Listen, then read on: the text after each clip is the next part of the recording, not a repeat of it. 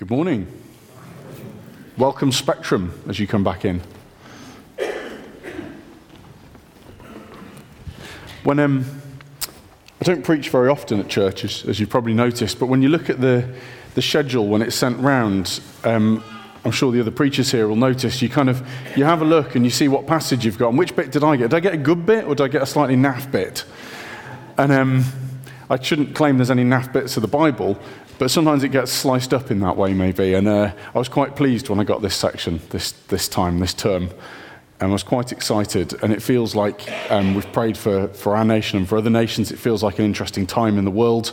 We've got a, an important meeting as a church tonight. And I think some of what God's going to hopefully reveal to, to me and to you this morning is, is going to impact how we go about life and not just depart from us the minute we walk through these doors. That's my prayer. Otherwise, we may as well not bother. Um, my passage is very strongly linked with um, what John Farron shared about last week, and um, I did listen to it. I wasn't here; I was away ministering some men at a men's weekend. Um, and uh, John Farron kindly set me up about seven times, I think, for things that I'm going to explain to you and expand. Uh, he's not here this morning, so in return, maybe next time he speaks, in five minutes just before he gets onto his main topic, he might explain predestination in return. Anyway, John Farron aside, John, I'm sure you're listening to this on the tape. Um, thank you for the points you highlighted, and I hope I've included them correctly. Anyway, I'm going to set the scene. A little bit of repetition of last week's passage. Um, it's less than two um, months since Jesus' death and res- resurrection, um, and it's about 10 days since Jesus um, ascended back into heaven. Uh, the disciples um, uh, and probably, sorry, the, the apostles and probably the 70 that were sent out are all gathered together. John explained it was nine in the morning. They probably weren't in the upper room, they were probably in the temple because that's they were, where they would be doing prayers. And um, uh, there's lots of Jews in Jerusalem at this time. They're celebrating Pentecost or the Festival of Weeks, which is like um, some kind of uh, festival of, of, thanking God for the first fruits of the harvest, the, the early crop which I guess happens earlier there than, than here. But it's not now, though, obviously, it's after Easter, May sometime. Um, as John told us, um, the Holy Spirit fell on those believers that were gathered in the temple in a way that they weren't necessarily expecting. They'd been told that the Holy Spirit would come, but by goodness it came. Um, we had different languages. We had people understanding what was being said, even though someone didn't speak their language. We had a roaring wind. John talked about the roof being blown off type, type wind experience. Um, tongues of fire resting on people's heads. It was quite an event. You didn't miss it.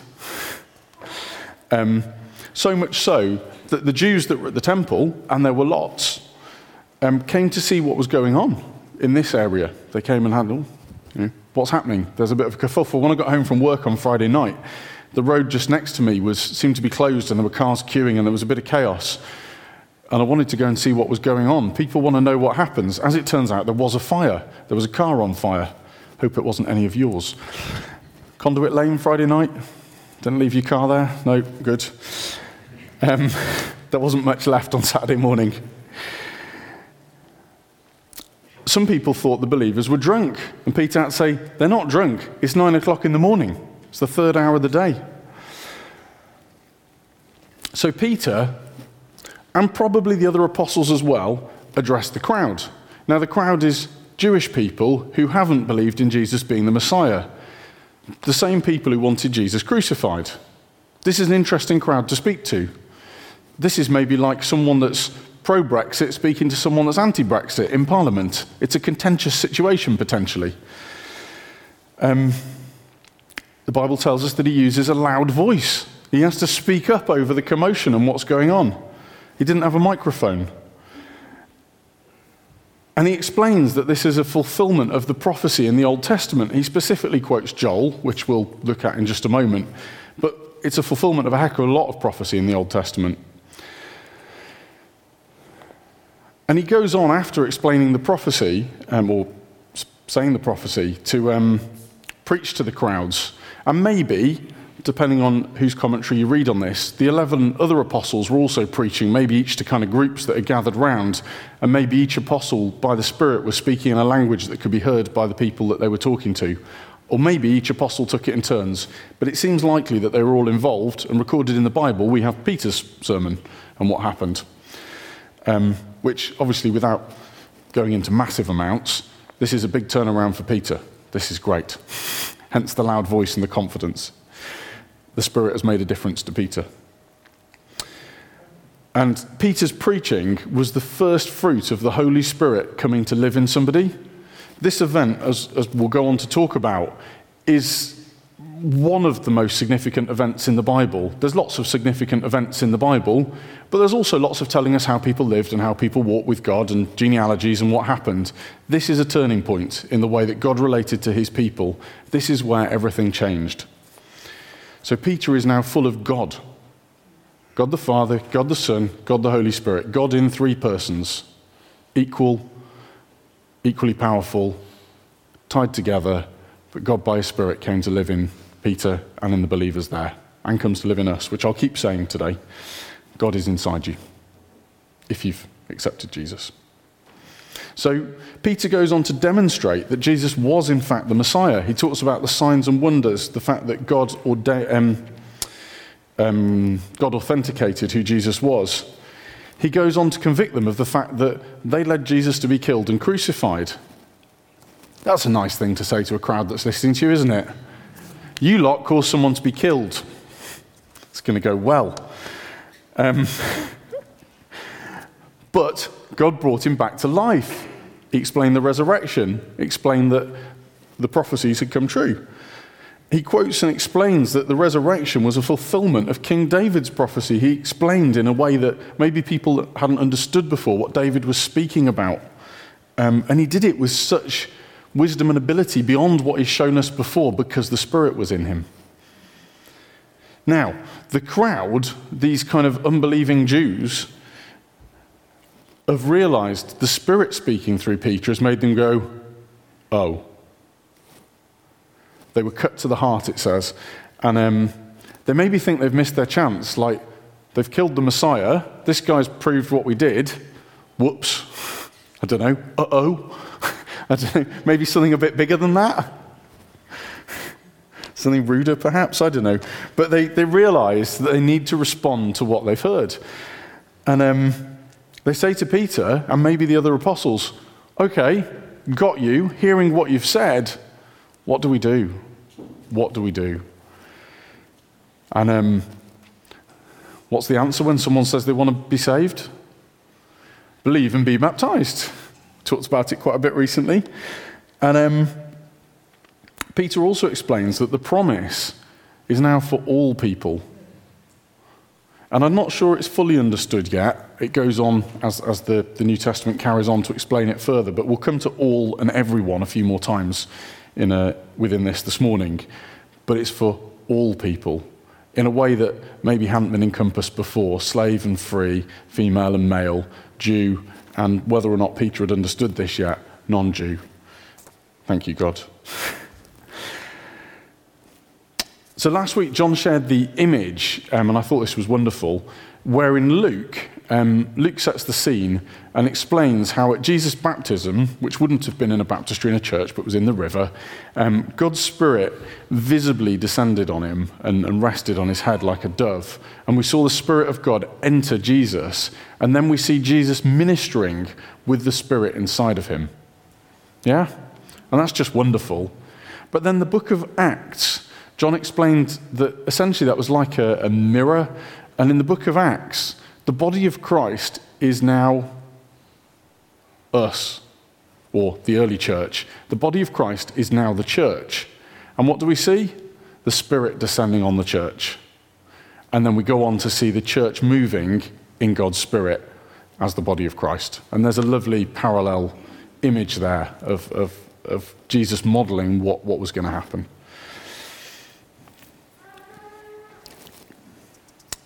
In the Old Testament, um, the Holy Spirit appears on people for certain tasks. Now, Helen's going to put a verse up, or a few. It's coming. There it is.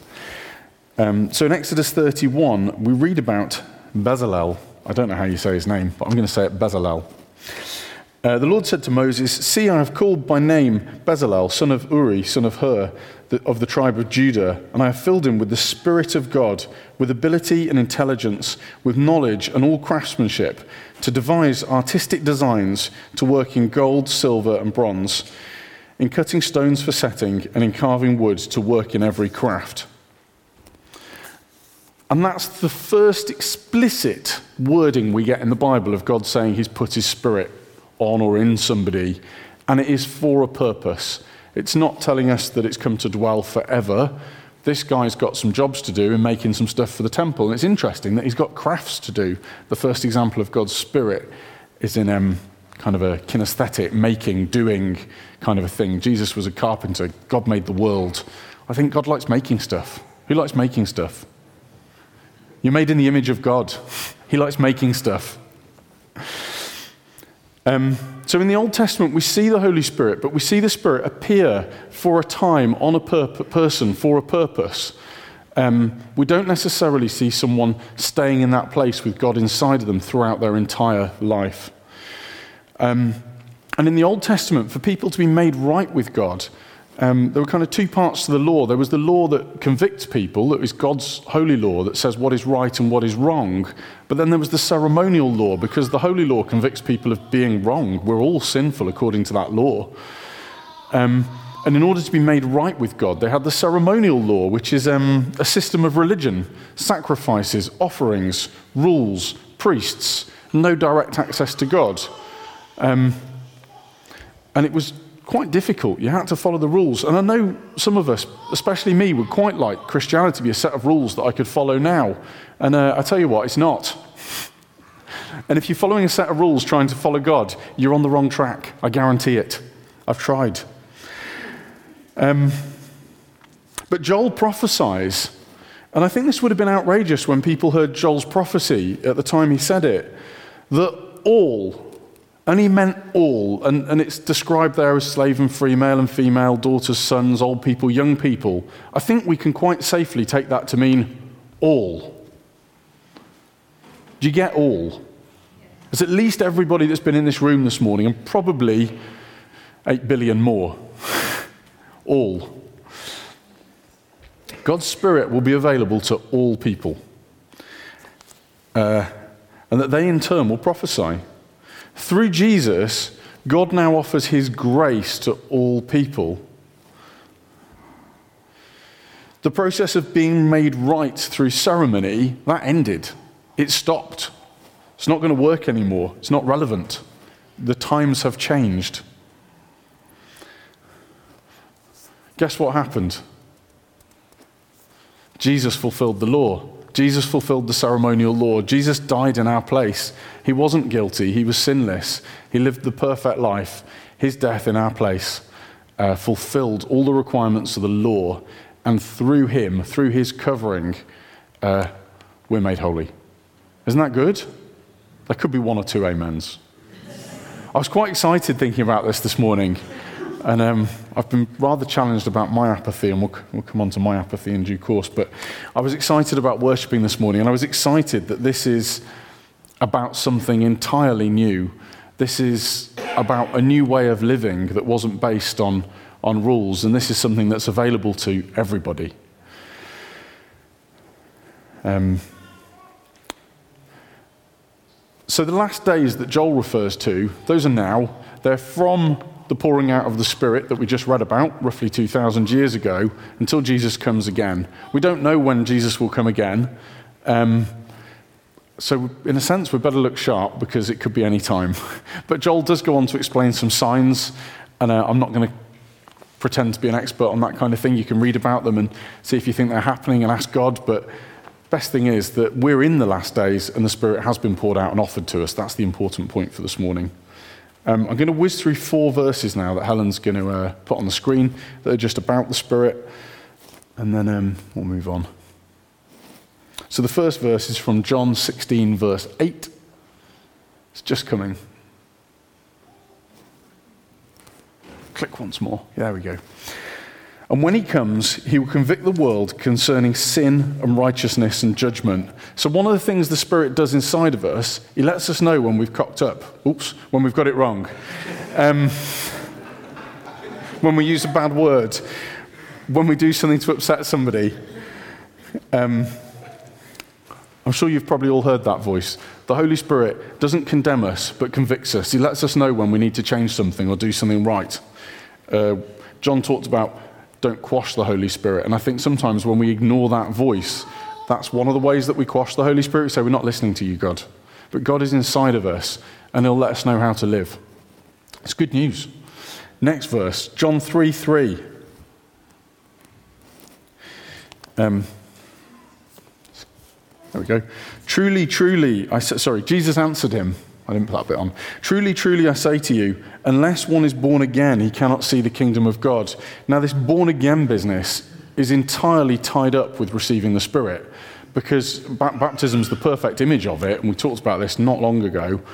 Uh, when we become a Christian, we essentially die to the things we used to live for. We die to ourselves, we die to the old self, and we receive this infilling of the Spirit in that moment of becoming a Christian. And we have a new life that is identified in Jesus' life that he lived, not in our sinful life, but in his perfect life. And 1 Corinthians 3:16. And I want the 3:16s in the Bible great. There's loads of good ones. If you want to look for a good verse, try all the 3:16s. So 1 Corinthians 3:16 says, "Do you not know that you are God's temple and that God's spirit dwells in you?" So in the Old Testament, you went to the temple, you did the offerings and the sacrifices, you killed the animals, you poured the blood out, you repented, you saw the priest, you let the amount of time pass, and you were um, right with God. But you couldn't go into that inner sanctuary where God dwelled. You couldn't enter the Holy of Holies. You couldn't kind of get inside the Ark of the Covenant and hang out with God. You'd have been dead. But now, God, because we're right, because Jesus has made us right, because He's paid the price, God came to live inside of us. We're the temple of the Holy Spirit. Hallelujah. Amen. Tina can come again. Someone's excited. And uh, last verse, Acts 1, verse 8. Um, says, But you will receive power when the Holy Spirit has come upon you, and you will be my witnesses in Jerusalem and in all Judea and Samaria and to the ends of the earth. So, Peter and the other apostles and the other believers and everything else, everybody else, um, were kind of waiting. They were just, it's been 10 days, Jesus has ascended. We don't know what happened. We presume they were going about business. And then they received power when the Spirit came on them. And what was the power for? It was to be witnesses for Christ in Jerusalem, in Judea, in Samaria, in the UK, and to the ends of the earth, is what it says. Well, we'll include UK in the ends of the earth uh, Bridgnorth, Bridge North Baptist Church, your homes, your schools, your churches, uh, this church, uh, your workplaces, all the ends of the earth. So the Holy Spirit came inside them so that the gospel, which is what I'm meant to be talking about, but I got a bit excited about the Spirit, uh, would, would go to the ends of the earth. So our old lives have gone our old lives have gone. A new life in Christ has begun. Yeah. We're a new creation. The old has gone, the new has come. The relationship that, with God that was broken way back at the beginning in Genesis, humans messed it up before they'd even begun, but so did all of us. That relationship that was so broken right at the start has been repaired. We don't have a ceremonial or system of religion type relationship with God. He has come to live in us. And that's the big change. Up to this point, God has had this, this distant relationship with people, this, this relationship which kind of made God seem like a meanie and everyone else seem small. And God said, No, you're adopted into my family as children. Jesus set the model for the relationship that we're to have and the way that we're to live. Everything changed. But this is for a purpose, and it's to do good works, to further the kingdom. And that is being the body of Christ here on earth now. We are the body of Christ. Hopefully, in time, it will result in a complete transformation from what we were in our old lives, dead in sin, to looking something a lot more like Jesus. We're not going to get there till heaven. And my warning this morning to myself and, and to anyone who wants to share in this is don't spend your life trying to ask for more of the Holy Spirit, trying to get more whole, more healed up, and forget why. Forget being the body of Christ, forget being the kingdom and seeing the kingdom come. You will be transformed as you step out on that journey that Christ has for us as you do the works that God has for you, God specializes in using the least appropriate people in the Bible. Have you read the Bible? The people he chooses, he would not pick this, we would not pick this way of doing it in business or in church. If we were planning a, you know, a kind of revolution to change the world, the leaders he picked, they were ropey. The people he picked in the Old Testament, they were unreliable and sinful. But through using um, messed up people, God is glorified. We don't need to be perfect in a human sense in order to glorify God. In fact, in some ways, the more messed up we are, the more glory it gives God when we minister by His Spirit. Not proposing you, you know. Your love for God will, will compel you, and, and the Holy Spirit in you will convict you. Um, start relying on God's Spirit in you to build the kingdom now, not then. Um, I was telling Mark Triggsling this week. Mark Triggs is my business coach, so I preached at him this week when he asked me what I was going to say on sermon. I got on Sunday. I got a bit carried away, didn't I, Mark? And um, he asked me if I would repeat a little bit that I said I wouldn't say. Ruth was also there, and she said, "Don't say it." So I'm going to go with Mark. Um, but I'm quoting Pete Greig. So does anyone know who Pete Greig is? Yes. It's got to be okay if I'm quoting Pete Greig. Um, he basically said, you know, this life isn't about getting more and more and more and more and more of God until one day we explode with too much of God and then wake up in heaven and smoke the cigar after the event. Okay, so. Um, more of God is received as we give more out. We're asked to be leaky vessels that leave this trail of God's Spirit. So, John talks about the imperative way that it says, be filled with the Spirit. What it means is be being filled with the Spirit. So, in a sense, God's Spirit's come to live in us, and I don't think He goes away, but maybe we get numb to Him. Maybe we stop listening. Maybe we quash the Spirit. Um, in the same way, we're asked to be leaky vessels so that as I'm going about my business, as I'm preaching in church, as I'm looking after staff in my workplace, as I'm um, helping my family doing whatever we're doing at home, that I'm leaking out a trail of the Holy Spirit behind me, that the kingdom is being brought about as we are Jesus. Jesus came to see his kingdom established. We are the body of Christ. We're seeing the kingdom established, or hopefully that's what we're seeing.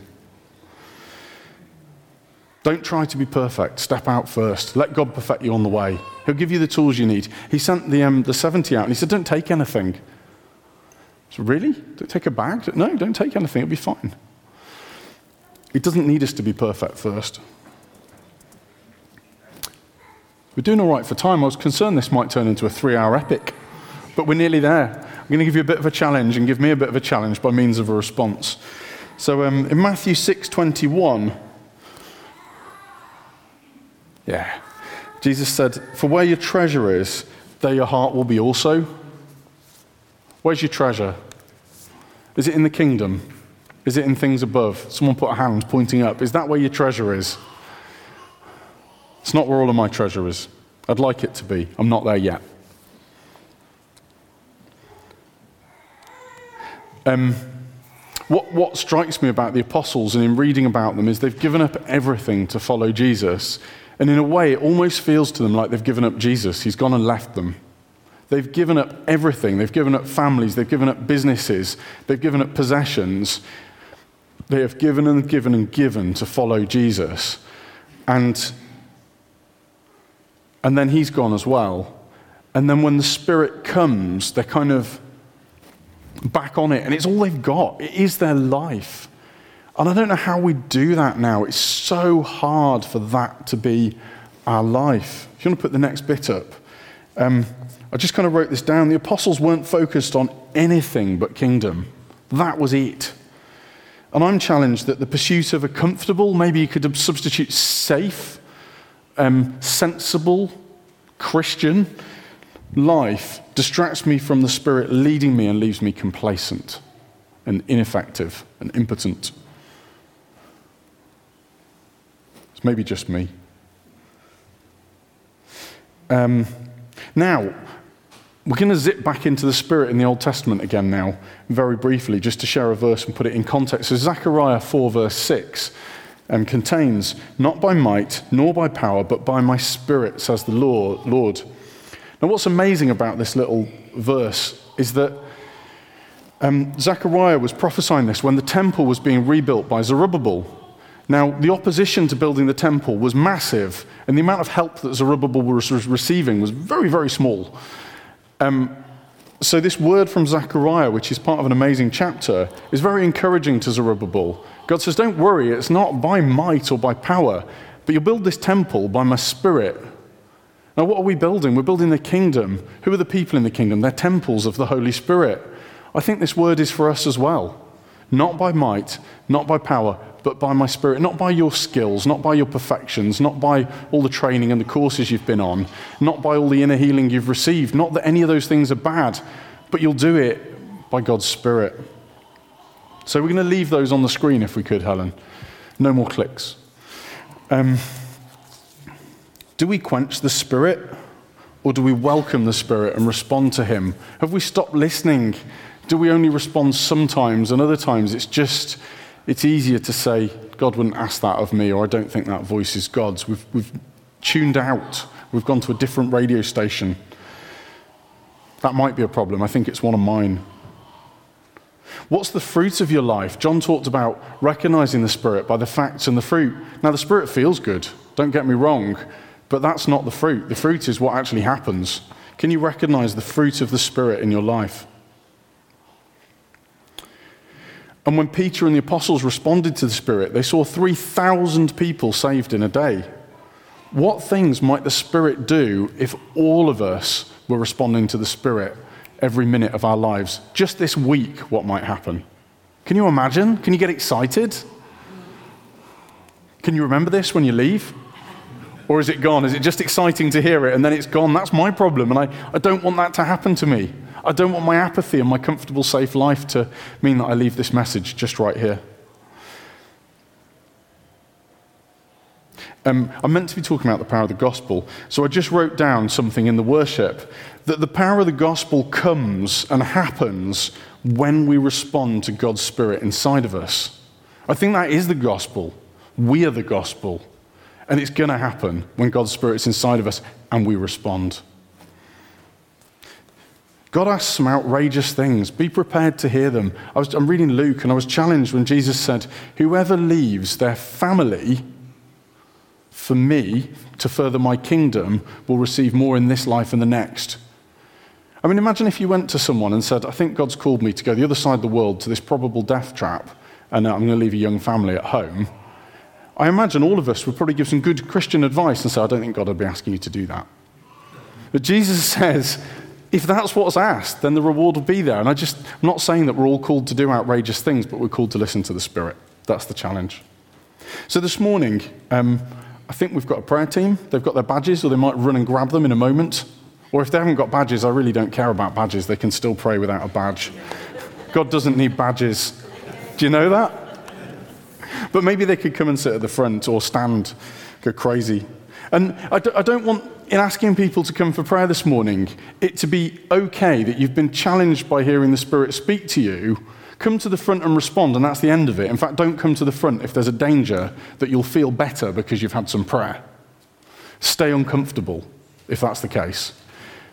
I'm going to ask the prayer team to pray for an increased level of discomfort in your lives, an increased level a, a, decreased level of comfort, that that dependence on the Spirit might come. Is that a brave prayer this morning? There were some lyrics to one of the songs that was very similar. Take me deeper, where, um, you know, basically where I've got to rely on God. Take me somewhere I've got to rely on God this morning. Well, oceans might a good one, actually. Um, God, I'd really like to go deeper with you, but please don't make it too uncomfortable. I don't think that's going to work. It's not going to cut it. I'd love it. It's not going to happen. So, this morning, if you don't know Jesus, this is all a bit alien to you, and you haven't accepted him as, as the savior of your life, as the thing that covers all the bad stuff, as the thing that gives you a purpose, something to live for in the now and in the then after this life, the thing that makes sense of this mess of a world, we'd love to introduce you to him. Wouldn't we? We'd just love to introduce you to him and ask God to fill you with the Holy Spirit so you can get in on this. There's definitely prayer for that this morning. You get front the queue. Or just find someone near you and they'll introduce you. But if you're already a Christian this morning, you've been filled with the Holy Spirit. You're a Christian. God's come to live in you. But you might have got numb to it. You might have silenced that voice. You might have stopped listening.